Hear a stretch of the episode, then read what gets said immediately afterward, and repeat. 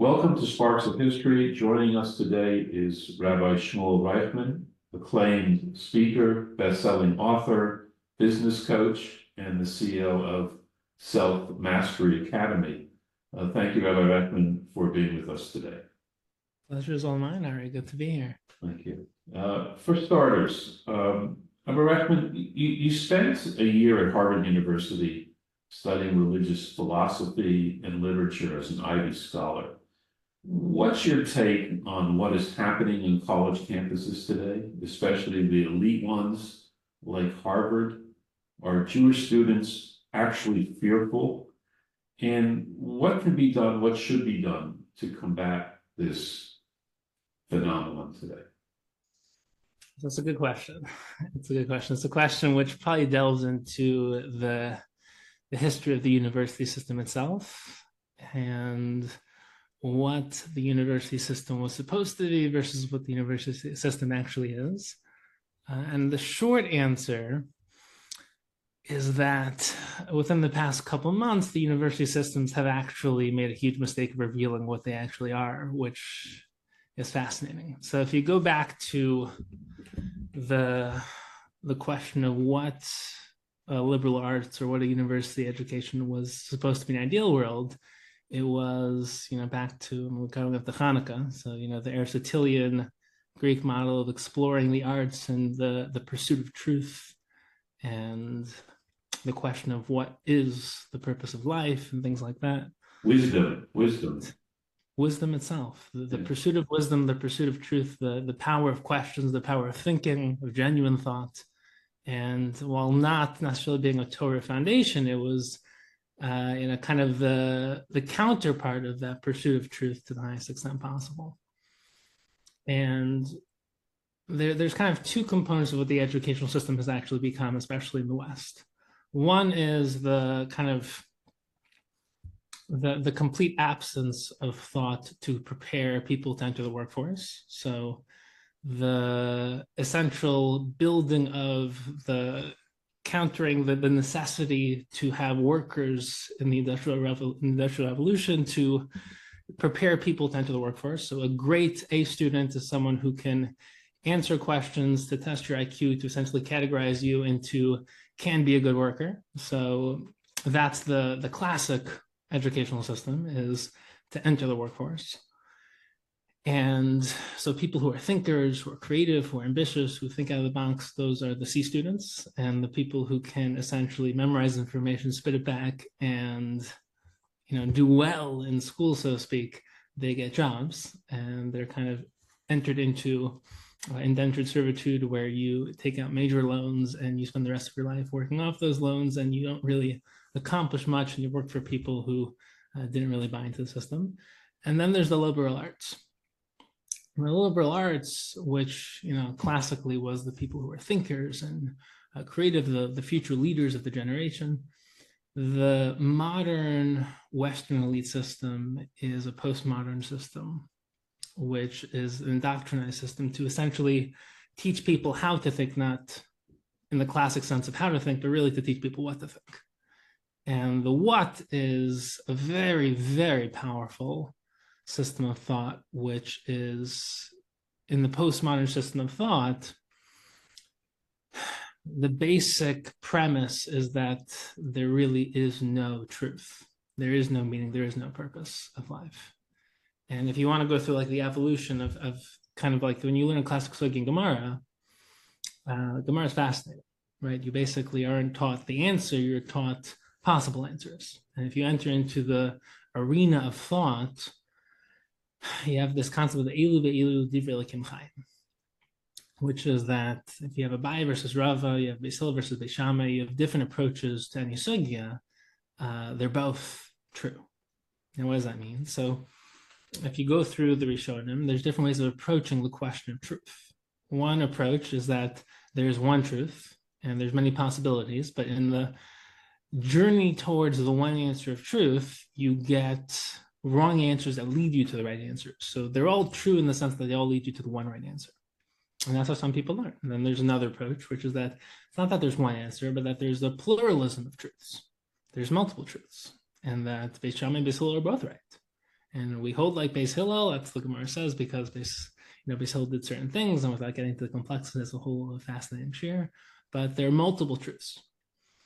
And then the postmodern approach is that there's not that there are multiple truths, but the fact that there are multiple truths, if you open up any literary piece of work, if you open up any pasuk in the Torah, you open up any question in life, because there's multiple perspectives, there must be no truth. Because if everything's true, nothing's true.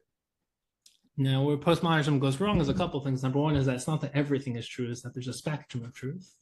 So just because there are multiple perspectives doesn't mean that everything is true and therefore nothing is true, but that there's a spectrum for the possibilities. Number two is that just because there are multiple truths doesn't mean not only that there's everything is true, but not everything is equally true. So there can still be a hierarchy of truth, as in deeper truths, as more true, less true.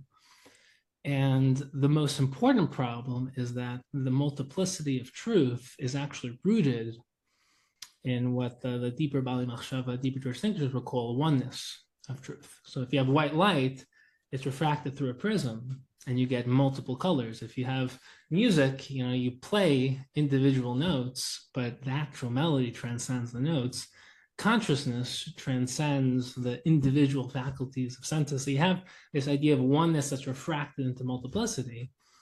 The multiple truths are actually rooted in a deeper oneness. And the postmodernists have never been exposed to and completely reject that idea of a higher truth. And because they're faced with a multiplicity of perspectives, they reject the multiplicity and essentially say there's no truth.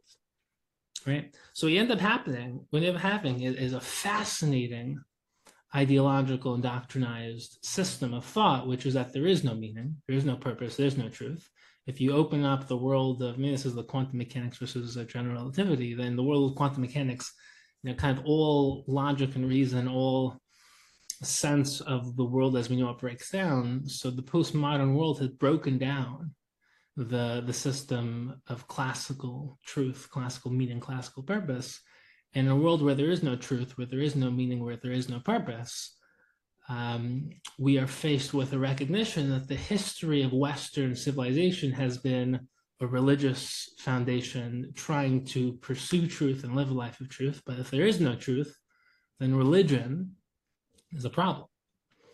And in the course of evolution, the next stage of human evolution is to evolve beyond religion, which is a dogmatic, mindless uh, system of the past, so to speak, that no longer serves a purpose. Now, for the this is kind of the Nietzschean God is dead revolution, which is that if there is no God, if there is no truth, if there is no meta foundation of anything, then you're faced with nothing. But in that nothingness, there's the realization that you have been given a gift of life.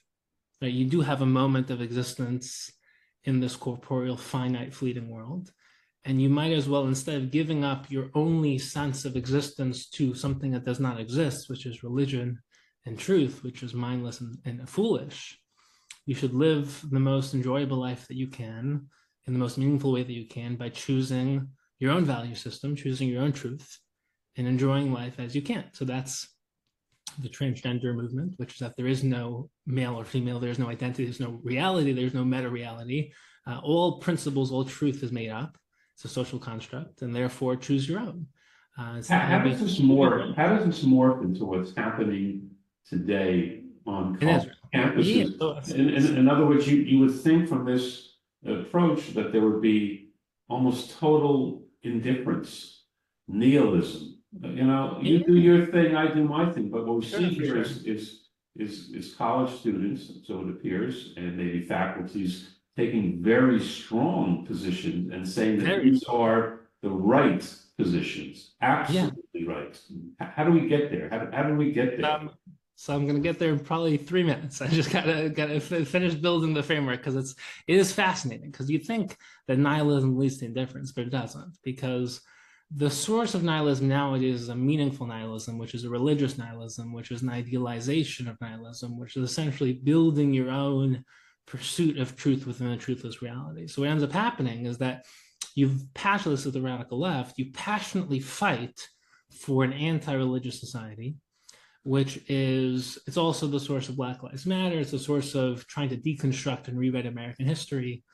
And the whole purpose is that at the next stage of evolution is a world where you only have a couple years in this world and enjoy it without the restrictions of the past that you know the, the patriarchal you know the, the, the whole all the talking points of what you're seeing on college universities the liberal left media the whole purpose is that the past is a mess religion is a mess truth is a mess and just try to live your life as enjoyably as you can for the limited time you do have while building a better future that's essentially not bound by the stupidity of the past so what ends up happening is that the pursuit of meaninglessness is actually their pursuit of meaning. And to deconstruct meaning and purpose and truth in the classic sense is the new forefront of the battle, but the left has done it brilliantly. So, what they've done is instead of shouting on the streets, religion is gone, religion is dead, and in with the new, uh, they have essentially taken over the university system, they've taken over Hollywood, and they've taken over uh, liberal media. So what you have is basically Hollywood that has been distilling these very uh, postmodern nihilistic seedlings of ideas for the past 30 years in all film. You have a university system that has professors who passionately indoctrinate their students with a postmodern philosophy that, you know, basically in with the new, out with the old, of deconstructing American history, deconstructing religious history, and trying to replace it with a postmodern, atheistic, nihilistic, uh, kind of everything that you see playing on the front lines now. And you have a liberal media of CNN and BBC and uh, MSNBC that have uh, are funded by and essentially build in a, a one-sided narrative that is designed to build in this future and the future basically has two problems there, let's face it. As in, the big problem is number one, America's history. America is based on a conflict. You know, when they broke away from England, there was a question on whether they're going to be a better Christian nation that uh, does away with the corrupt monarch and in with a better open Christian society, or whether it's going to break away from Christianity religion and be an either open society, liberal society, or an atheistic society. And this was at the very heart of the, the founding of America. It's a question of in God we trust, uh, natural God-given rights or natural rights. These were the, the dilemmas in the writing of the Constitution, and this was the the existential battle at the heart of America that the modern university is trying to literally erase and make America a racist, horrible country so that they can essentially do in with a new America that uh, has no Christian foundation, has no religious foundation, but is completely, uh, essentially rebirthed, so to speak. And then you have Israel, which is a much more fundamental problem. And the problem with Israel is that Israel represents the postmodern's worst nightmare embodied and animated in real time, which is a country that's a democracy that's fundamentally built off religion and it's the absolute existential nightmare of the left because they believe in democracy that's not only you know kind of not built on religion but that religion doesn't exist. So to have a religious democracy is literally the worst nightmare of what america could become which is the university the liberal media and the entire radical left's worst possible nightmare. So what it means to live a life of wisdom is to not see the world as it is, but to ask the why questions, as in why are things happening? Not what do you see on the surface, but where does that stem from? So no rational person would actually justify the idea that civilized rational people support Hamas. Right? No, no one. It just it's insanity. But you have to ask, like, why would they support Hamas? Like, why would the university systems, the university professors, university students, why are they so supportive of Palestine? Why are they so supportive of Hamas? And the answer, not the answer, but in terms of when you ask these why questions, it's like in the Torah, there's a classic Ramban versus Rashi. When you have a, a bad guy, someone who's evil, are they simple? Are they simple evil in the sense that they're corrupt, they're nonsensical, they're not intelligent, they're just essentially inhumane? Or are they essentially brilliant beyond brilliant and they made one fundamental mistake in their brilliant construct of reality? So you have Bilam, you have Korach, you have Esav, you have Ishmael, you have all, you have Lavan.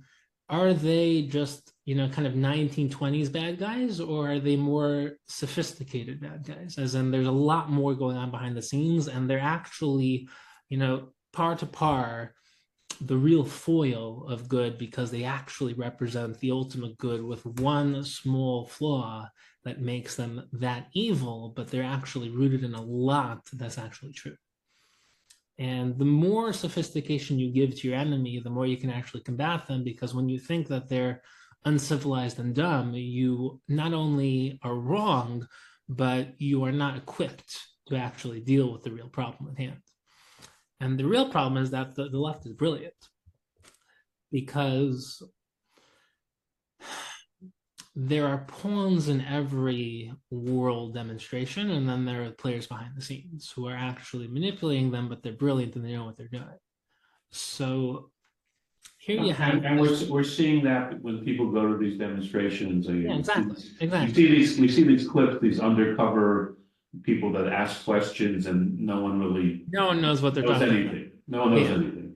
And it's it's fascinating because you have the mob mentality. Listen, there are lots of people who are clueless, who are just looking for meaning and acceptance and social worth and social value, and they know that if they moral signal the right way, they'll be accepted. And for people who are not developed uh, intellectually, philosophically, existentially, they just need to know that their life matters.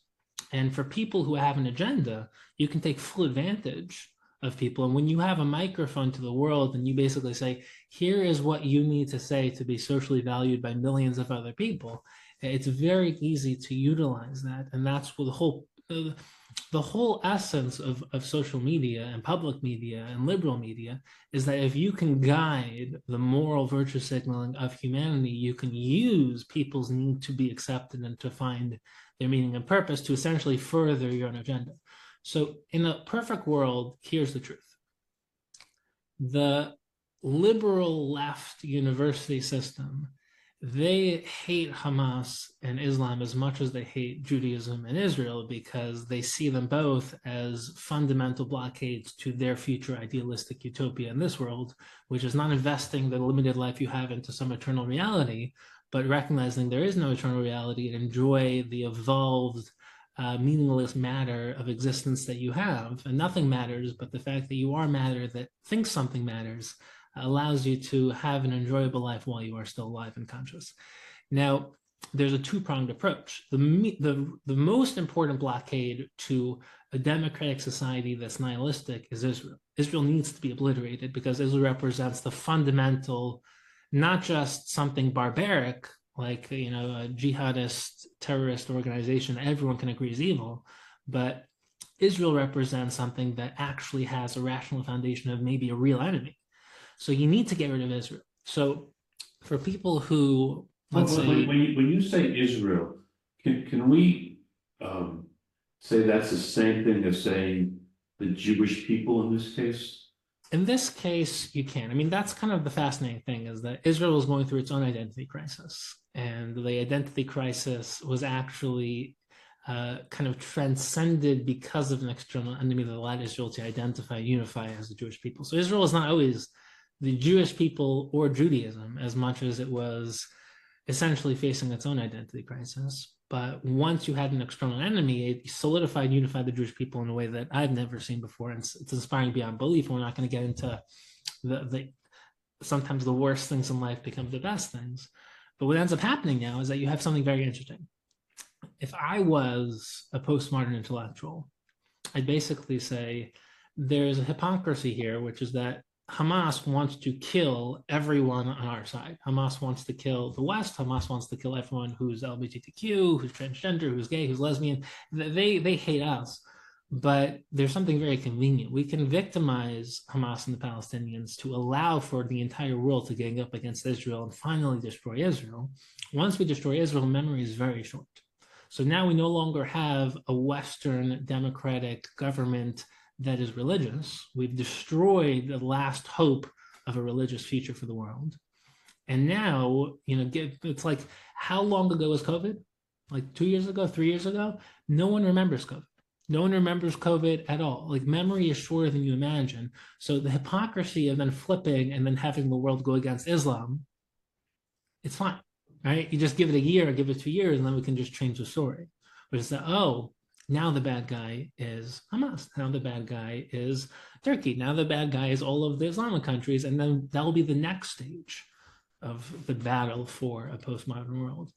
But if you're a pawn and you don't think in the future, you don't see the invisible, you just hear what you hear on the news and you go forward, then you don't have to think three steps ahead. You just think what's happening now.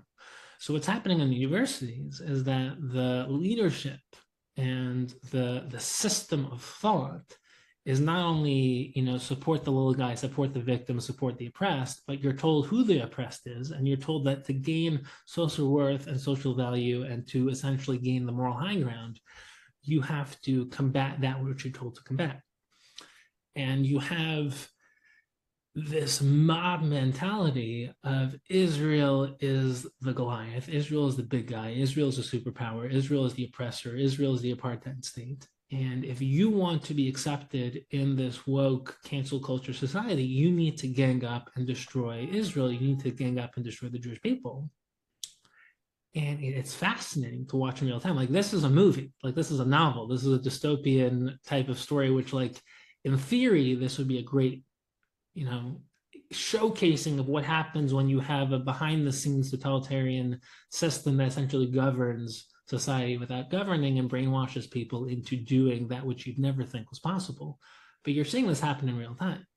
And as you said, the inspiring response is the unity within the Jewish people is something that's not only unprecedented, but it's inspiring beyond belief because when you finally are faced with a global threat that's coming against you, it's like, are you Haredi? Are you right wing? Are you Shivish? Are you OU? Are you YU? Are you Sioni, are you Kiruv, are you Chabad, are you Litvish, are you Hasidish, are you Satmar, are you, it's like everyone, no matter what frame, what type of Judaism you are, like you feel the existential threat, not against you, but against clients. And a couple really good things have happened. Number one is that the Jewish people have united in a way which usually there's a small terrorist attack. Klal Yisrael comes together for a day and then goes back to business as usual. Meron, you know, maybe a week. It's like stage by stage. But what's happened over the past couple months is that the threat has gotten larger and the unity has just ascended, uh, paralleling the existential threat.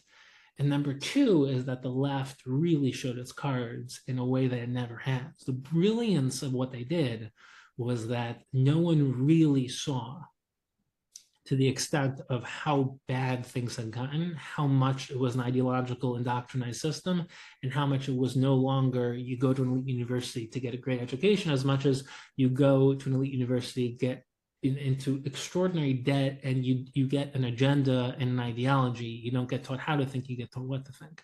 So you have some people like you know Jordan Peterson who essentially came from the system and tried to basically warn the West that the university system is no longer what we thought it was. But it takes it takes kind of an experience of seeing firsthand what is actually happening.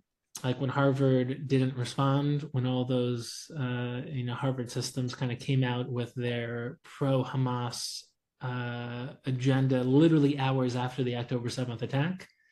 And it's just gone downhill from there with Yale, with NYU, with Columbia. Just you know you kind of see what's actually happening on campus and the whole value of the elite liberal arts is, is, not only valueless it's it's as corrupt and destructive as humanly possible and you know what i i gained nothing i mean i went to university of chicago as well got a master's and pursuing a phd there but University of Chicago is not nearly as woke and and left as as Harvard. It's much better than Harvard in terms of value as well. It just doesn't have the the prestige necessarily uh, in the in the layman's uh, terminology. But the entire liberal arts system is valueless. Like you don't learn anything valuable. You learn essentially a curriculum of what to think, and you are essentially built as a you know social justice warrior to go out and destroy all of history and all of the value and that's kind of the classic the, the friction between liberalism and conservatism is that conservatives who are not open-minded they try to just live in the past and liberals who are not open-minded they just try to wipe away the past to move towards a better future and it's that yin yang chesed and tiferes the balancing of right and left the balancing of progress and history and tradition that allows for progress and that's the essence of Torah Sheba'al Peh. Torah is fundamentally rooted in Torah Sheba'al and there's no such thing as a new mitzvah but there's always been Chadesh as long as you're fundamentally rooted within the Masorah, within tradition. And the radical left has gone so radical, and the radical traditionalists have gone so close minded that you have this crazy tension where there's really no middle ground. There's no dialogue, there's no conversation. Left is coming, right is coming, and being squeezed, the middle is being squeezed out. Exactly. You, you, you had mentioned before that, that there's maybe two types of evil, the, the raw, in your face evil, and I guess what you, what, what, what seems to me like you're calling a sophisticated evil or a deeper evil that's somehow connected. So if, if we take Hanukkah and we, and we take Greek wisdom, so that they, they came and they offered an alternative. I mean, it was beauty, it was wisdom, there, there was something inherently good in there, and, and then it was taken and let's call it sophisticated evil. What, what, what is what what what's happening now though seems it's sophisticated in in in the way you're describing it and its deviousness, but but where's that kernel of truth that that you know that that that they're hanging on to that makes them what you called before you know evil that just kind of went off the derech went went off the went off the path. Yeah, I think it- it's a brilliant question. I think it's probably the most difficult question to answer because it requires for not only Jews, but for Jews, Christians, Muslims, for everyone, every, everyone in a fundamental sense is is faced with a fundamental question, which is why are we here? Right? You're born into consciousness, into existence, and you have all of these components intellectual, philosophical, emotional, existential, spiritual, physical, your relationships, your finances, your career, your impact, your family, family, your legacy, your responsibility. What is life? Why is life? And most people go through a phase where they at least accept the responsibility of trying to discover the truth. And the pursuit of truth everyone wants to actually get to the truth. And when you want to get to the truth, you need to reject everyone else's truth to justify your own existence. Because if you don't have the truth and someone else does, that means you're not true. And it's very vulnerable to actually go on a lifelong journey towards the truth, like Avram Avinu, like Moshe Rabbeinu. And most people will close off the channel and say, I have the truth. And the whole liberal system is designed to rupture that which claims to be true and say there's something better that's not encapsulated within your truth. We need to improve the truth. And the truth behind the radical left is that they're always going to push something that's not contained within the traditional conception of reality and civilization society and say this is missing therefore what's that what was contained in the truth of the past is no is no is no longer truth and we need to replace that with a better truth. But they usually go too far and they reject the truth within that which they rejected and they essentially replace it with something which is a small piece of the truth, but not the whole truth.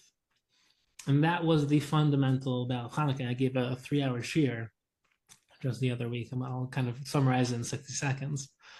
Uh, people underrate the, classic battle of Hanukkah. You know, Maharal talks about this, the Rambam talks about this is a battle for truth.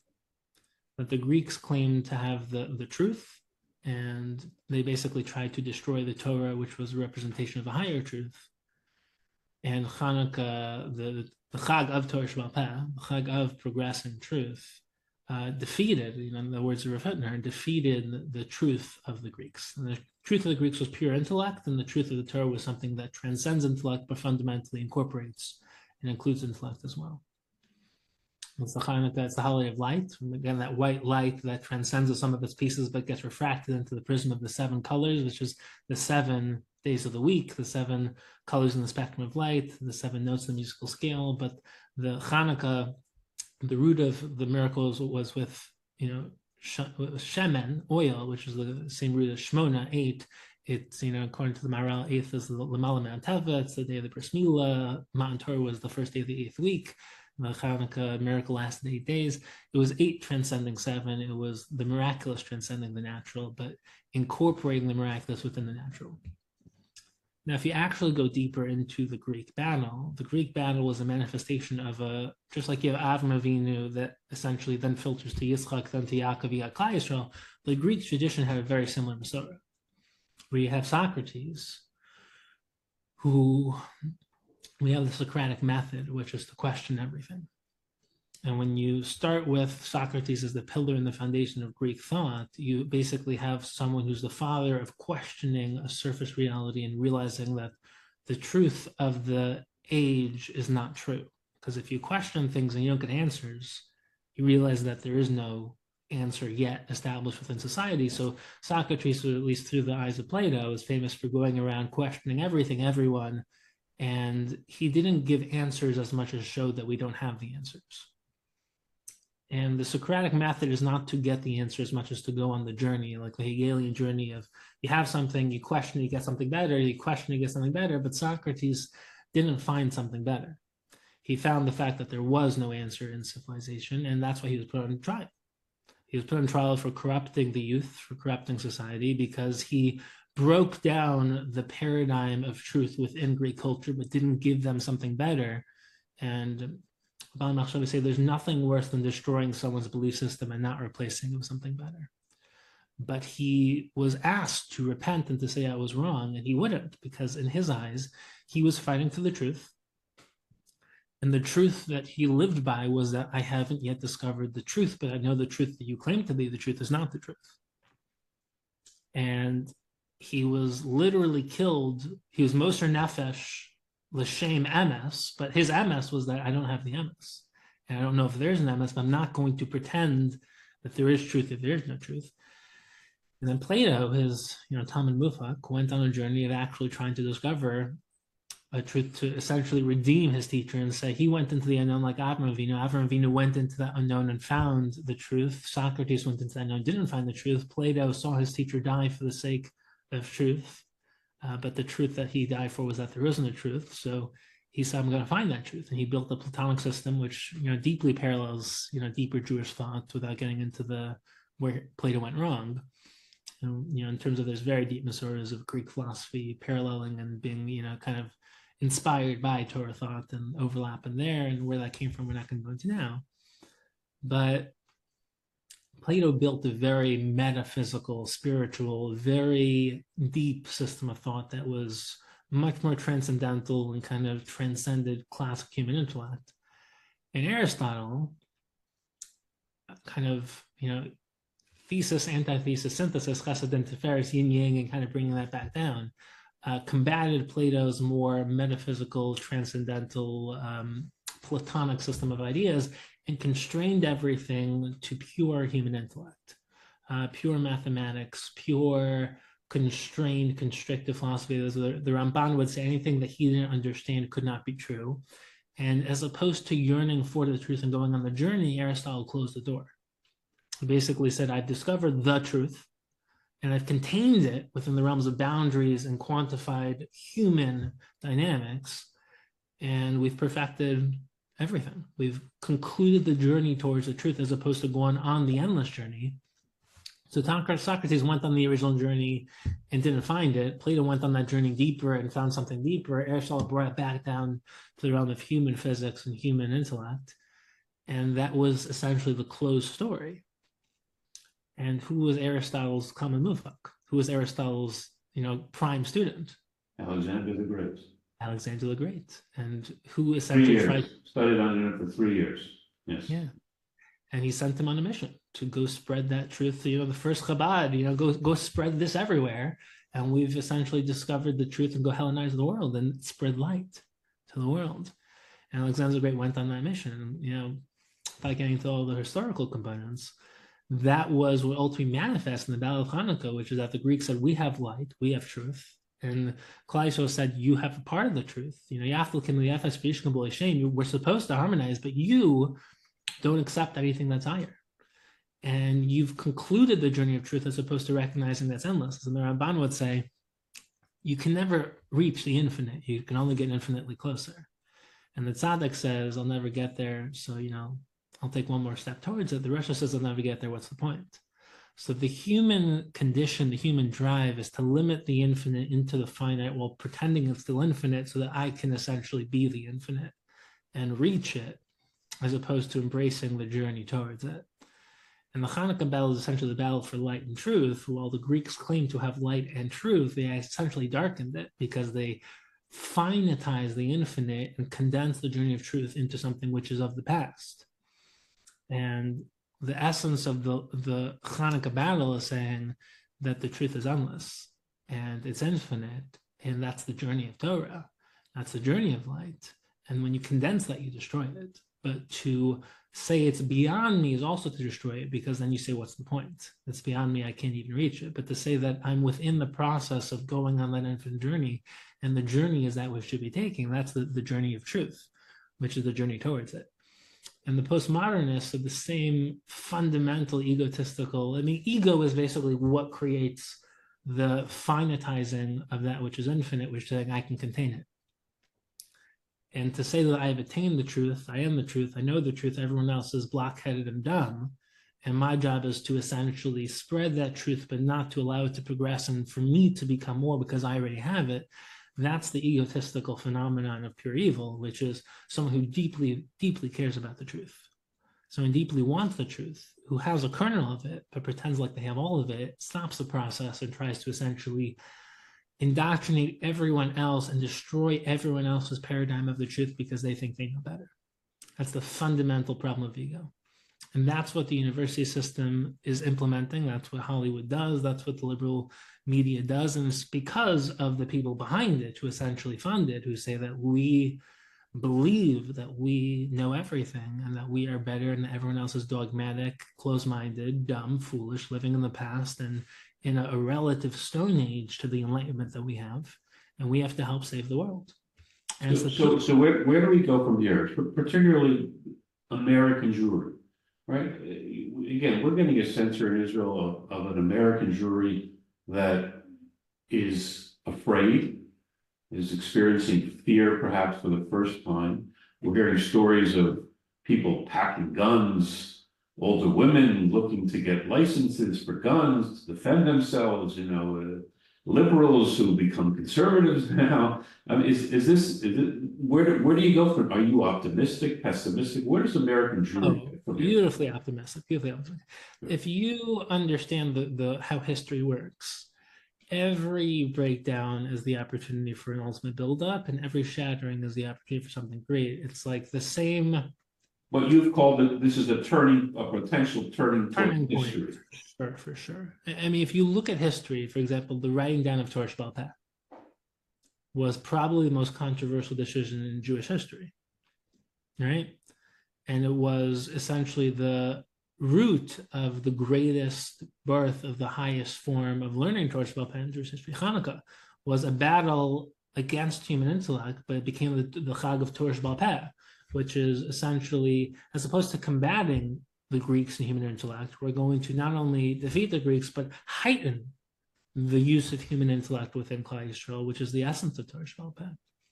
And if you look at every, like the Holocaust and the birth of the, the, the state of Israel, every stage of darkness gives birth to an existential opening of something that was lacking. So, for example, where are postmodernists right? Postmodernists are right in the sense that if you are truly dogmatic, if you are ritualistic, if you only believe in that which you're taught, but you don't learn how to think and try to yearn for holistic life of truly delving deep into your existence and your mind and your soul and trying to fully express who you are, they got the formula wrong, but they tapped into something very deep, which is that you need to wake up. And self actualization, taking full advantage of the life you have, not being stuck in compartmentalization, fragmentation, and kind of doing that which is has been done for no reason other than that which has been done. It's not a formula for individuals striving for meaning and Torah greatness and Jewish greatness and pursuing truth at the highest level. So even the pursuit of truth is not something that you will find very often within a, a, traditional society because they believe that we're just here to express that which was. The opening and the transition point is that every Jew, I mean, why why are Jews in Eretz Israel so idealistic? Why why cannot why can they not but be idealistic? It's because when someone's trying to kill you, for who you are, you need to know who you are, because otherwise, why would you be who you are? You need to justify your existence, your identity, your habits, your life. And we're seeing this today. People who are, who are making statements for the first time in my life. I'm I'm Jewish. I, am thinking about why I'm Jewish. Yeah, right. and and it's like when you live. Why is every hero story, everyone who does something great with their life, that's the same story. I faced a real crisis. I, I struggled my life broke down, broke apart, and I had to put the pieces back together. And I started to question why I do what I do. And I started to actually build good habits. I started to take my life seriously. I started to grow and to think and to contribute. I tried to live a meaningful life and then I tried to help other people do it because I realized there's no other way to live life. Like that's the fundamental Torah story. It's a fundamental hero story. It's a fundamental story. And when you live in comfort and ease, you fall asleep. And Jews across the world are waking up. They're waking up that number one, I don't really know as much as I should know about what I think I know. And I need to think, I need to question, I need to deepen, I need to really go on, I need to take this life seriously. And number two, everything I take for granted, like life, like the fact that I'm Jewish, like the fact that I'm here, maybe I shouldn't. And maybe this life that I do have is not just kind of flying by and being taken for granted, but maybe I could make something. And then when you have individuals that do that, you start to have collective groupings of individuals who do that. And then you get communities, they're on fire, they're passionate, they're driven. It's like I grew up, I'm not to go too deep into it, but Jewish society in America uh, of, of essential ease, there's no passion, there's no mission, there's no purpose, there's nothing that's trying to be accomplished as much as just kind of make a living, have good meals, and go to a shiur and check off the spiritual checkbox of like I'm a good Jew. But that's not life. Never has been, never will be.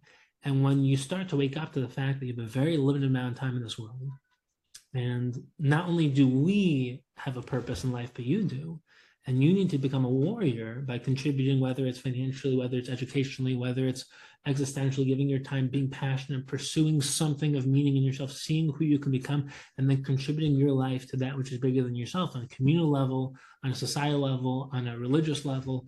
Like that's how you build anything. And you take the same formula for building a successful business to a successful community, to a successful mission in life. Like we are waking up to the fact that being passive and just waiting for like you, you have the classic everyone will basically when things happen say Mashiach will come. Right? It's like the classic Jewish response when bad things happen. But you have a classic Jewish in Jewish thought, there's always been two parallel components of how Mashiach will come. One is that we'll bring it, and the other is that it will come when things get so bad. And what people don't realize is that it's never been one or the other, but that's how the process is designed to work. Is that it's, it's kind of the Ramchal famous principle of that you need to put in the work, but the result comes from Hashem. It's a classic Hishtadlus Bitachon question of how you get how do you get in good physical shape? Do you daven for it or do you work out? How do you become Talmid Chacham? Do you learn Torah all day or do you just daven for it? How do you build a marriage? Do you actually put in the work or do you daven for it? And it's not one or the other. It's recognizing that you go hundred percent both. Only both. Hundred percent both and the result comes from Hashem because the opportunity came from Hashem. So you don't disconnect source from expression, but you also don't disconnect physics, cause and effect, and logic. And kind of doing away with one for the other, either way, is such apikarsos in the fundamental sense of not understanding the mechanics of how Hashem created the world. It's like, why did all the miracles Hashem created upon Yitzias Mitzrayim have to happen with the mata, with physical, with a physical foundation? It's like not understanding the mechanics of miraculous and natural. It's like, why did there have to be any shemen? For the menorah to light eight days? Why'd there have to be anything? Because you need that beautiful synthesis in order for the miraculous to transcend from the natural and to recognize the miraculous within the natural. And to take full responsibility of we're not waiting for Mashiach, but we're trying to live to the fullest extent that we can in alignment with the truth by recognizing we're not there yet and we have to progress and move forward. But we're not ditching the path like the postmodernist radical lefts do, but we're building off of it. And then you take full responsibility as an individual to not say, we will do this, but I'm going to sit by and wait. But you take full responsibility to say, you know, Hashem created the world for me because every cog in the system needs to self actualize in order for the system to work and most people they don't have the identity or the confidence to actually believe they can do something great with their lives because they have never experienced in the past and they think that the people who do it are just born different than them. Naturally gifted talented creative brilliant ambitious good looking they just have the talent. And i've never met someone who's achieved anything great based on talent alone. Talent will get you started. A skill technique discipline and building that relentless drive is the only way that you make it great. And someone who has no talent and all of those other components goes infinitely further than someone with talent alone. And yeah, use use your talent, but it's the recognition that being woken up. It's like when I used to speak, I, I shared, you know, when I was 17, I had this like, you know, near death, near death experiences. My life fell apart, and people used to come over to me when I started out and said, "So you're saying that I can only achieve something great if like my life falls apart or if I have like near death experiences. And I, I would like after the first couple speeches, I re- reorganize the speech, but I always tell them the same thing, which is like absolutely not. Like the whole point that I'm giving you this speech is to give you that simulated wake up call, so you don't have to go through that experience where your life falls apart and you can get woken up now. And that's kind of the gift is that there are people who have not experienced any pain or terror attack themselves. Everyone knows someone who has within the past couple months, but use this as your fundamental wake up call. Like use this as your breakdown. It's like Avraham.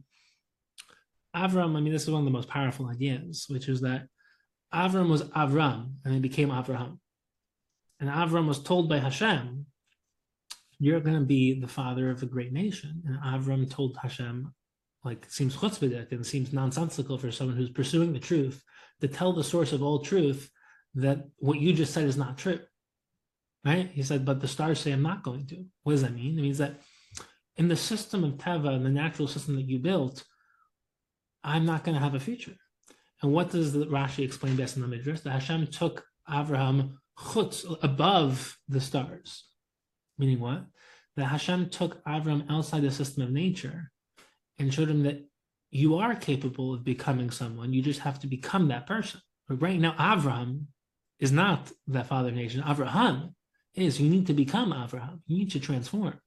And that's why Moshe Shapiro explains that Avraham was someone who says, Anochi Afer ve'efer, um, but dust and ashes, which we think means humility. But to ash something is to break it down into its elemental form. And dirt is where you replant it to essentially rebirth it into something more. And the challenges Avram faced literally broke him down and built him into someone who was able to become someone who he was capable of becoming and transformed him into that version of himself where he became Avraham.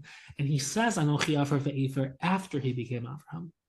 Because once he realized that the challenges Hashem sent him broke him down to build him back up. And the same thing when you build muscle, you literally need to rip your muscle fibers apart to uh, help them rebuild stronger than before. That's how growth happens at a physical level, emotional level, intellectual level, existential level. You need pressure, you need resistance, you need to break in order to build yourself back up. Once Avram realized the formula, he said Anochi Vefer, which is that now that I know the only way to build is to break, I don't need to wait for Hashem to break me, I can break myself. And I can actually believe in the value of challenge, struggle, and crisis and chaos and, and breakdown because that's the only way that you progress and move forward. And I think that the light, not only at the end of this tunnel, but right now, especially as we're coming to Hanukkah, the light is to recognize that every great thing that's ever happened in your life, every great thing that's ever happened in history, and more importantly, every great thing that's ever happened in Jewish history has always been because of the challenges we faced. If you go through all the Goliaths, every single holiday that we, we celebrate is because of the great truth and light that was revealed right after the existential struggle we faced. Right after Mitzrayim, we received the Torah. Right after Hanukkah was the greatest birth of Torah Peh in human history. Right after Purim, Makim of the next stage of being Makabal the Torah. It's like we don't celebrate the struggle, we don't celebrate the victory, we celebrate the victory that came from the struggle. And that's the, the fundamental story of Torah, it's the fundamental hero's journey. And it's if anyone is even a little self-aware, and if you've lived just a couple years of life, especially as an adult, if you actually go back and read your story, you'll recognize that the only reason you are who you are and the greatest parts of your life came from what you thought were the worst things that ever happened to you. And it's not only poetic and inspiring, it's truth. And that's the whole story of life is recognizing the story. The most important thing that the Baalei Machshava say is you need to write your own Megillah. And we're coming to the Hanukkah now with the Purim story. Halachically, you need to write, read the Purim story in order and the reason why is because the only way that you really see the miraculous nature of Purim without any open miracle is by seeing how everything that seemed to be bad was really good. Everything that seemed to be, you know, kind of a pitfall ended up being the foundation for something greater. And every piece of that story kind of unfolds into the most miraculous natural miracle in human history. Now, Hanukkah was the smallest, the transition from open miracles of Yitzias Mitzrayim and Matan Torah. The Hanukkah was the smallest open miracle in Jewish history an open miracle that when the Muhammad, there's no literal miracle. The Maharal says that was a hidden miracle. And the nace of the of the oil, of the Pach Shemen, how many people saw that? Right? It's something we know about, but no one saw that. That was literally in the Beis Hamikdash. So it's the smallest open miracle in Jewish history, and Purim was the biggest, most open hidden miracle in Jewish history. Was that transition to the stage where now the Nis and the Starim, as the Ramban says. And the essence of this stage of history is to recognize that we need to start reading that story and seeing how everything that seems to be just nature and just politics and just kind of the news is the unfolding of the Jewish story and the, the story of Torah. And the more important thing the Baalei Machshava says, you need to write your own Megillah, which is not only to recognize that miracle that happened, you know, by Purim, but to recognize that story that happens within your own life and then to write the rest of that story, to take ownership using your free will to actually write it. And the the very deep Masorah is one of the deepest ideas in all of Torah thought. That that we can give a whole shiur in this because it's a very deep topic. But essentially, Torah is a story, right? And, and if you look at the Chamisha Chamisha Torah, it's a story, and within that story contains all of truth, but it's a story. And then even once Matan Torah closed, you still have Nevuah, prophecy, which continues that story of Nevi'im and Ksuvim. And then once prophecy ends, which is right about Hanukkah and Purim time, you still have the same story, just no one's writing it down. And what the what the deeper Jewish thinkers explain, based on the Maharal, based on Ramchal, based on a lot of uh, deeper Makoros, is that the Torah hasn't ended or closed. The writing in terms of the actual canon has closed because we no longer have anyone to write it down. But one day, someone will once again be able to write it down and recognize that everything that happened since the end of Ksuvim has still been part of Torah and part of that story.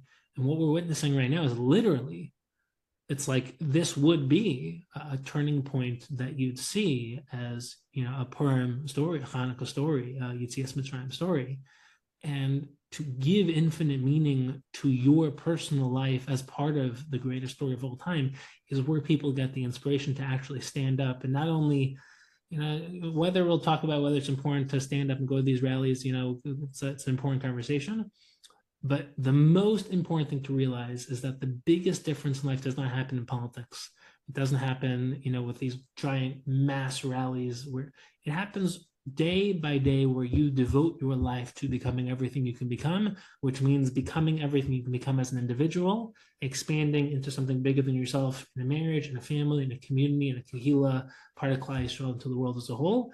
And when you take full responsibility for your life and actually go on that journey, it's not only the greatest journey of all time. It's not only the greatest life of all time. It's not only the most meaningful purpose of life of all time. And if you're struggling financially, it's not only the means to actually becoming financially independent, successful and if you're struggling with meaning and purpose, it's not only the means to actually living the greatest, most exhilarating existential life imaginable.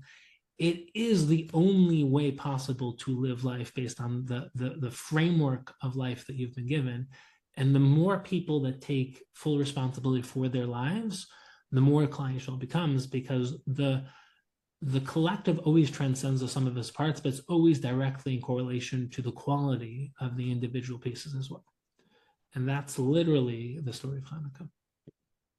Fortunately, our, our, our time is up. I think we've just touched the, the, the, as we always say, the tip of the iceberg here, and hopefully we'll be able to continue this at some point with, with Rabbi Reichman. Thank you really for the deep words, inspiring words, and, and we should just witness, um, a physical victory and a spiritual victory in the days of, in the days ahead. Thank you so much. Rabbi Amen. Reichman. I mean, pleasure is all mine. Thank you.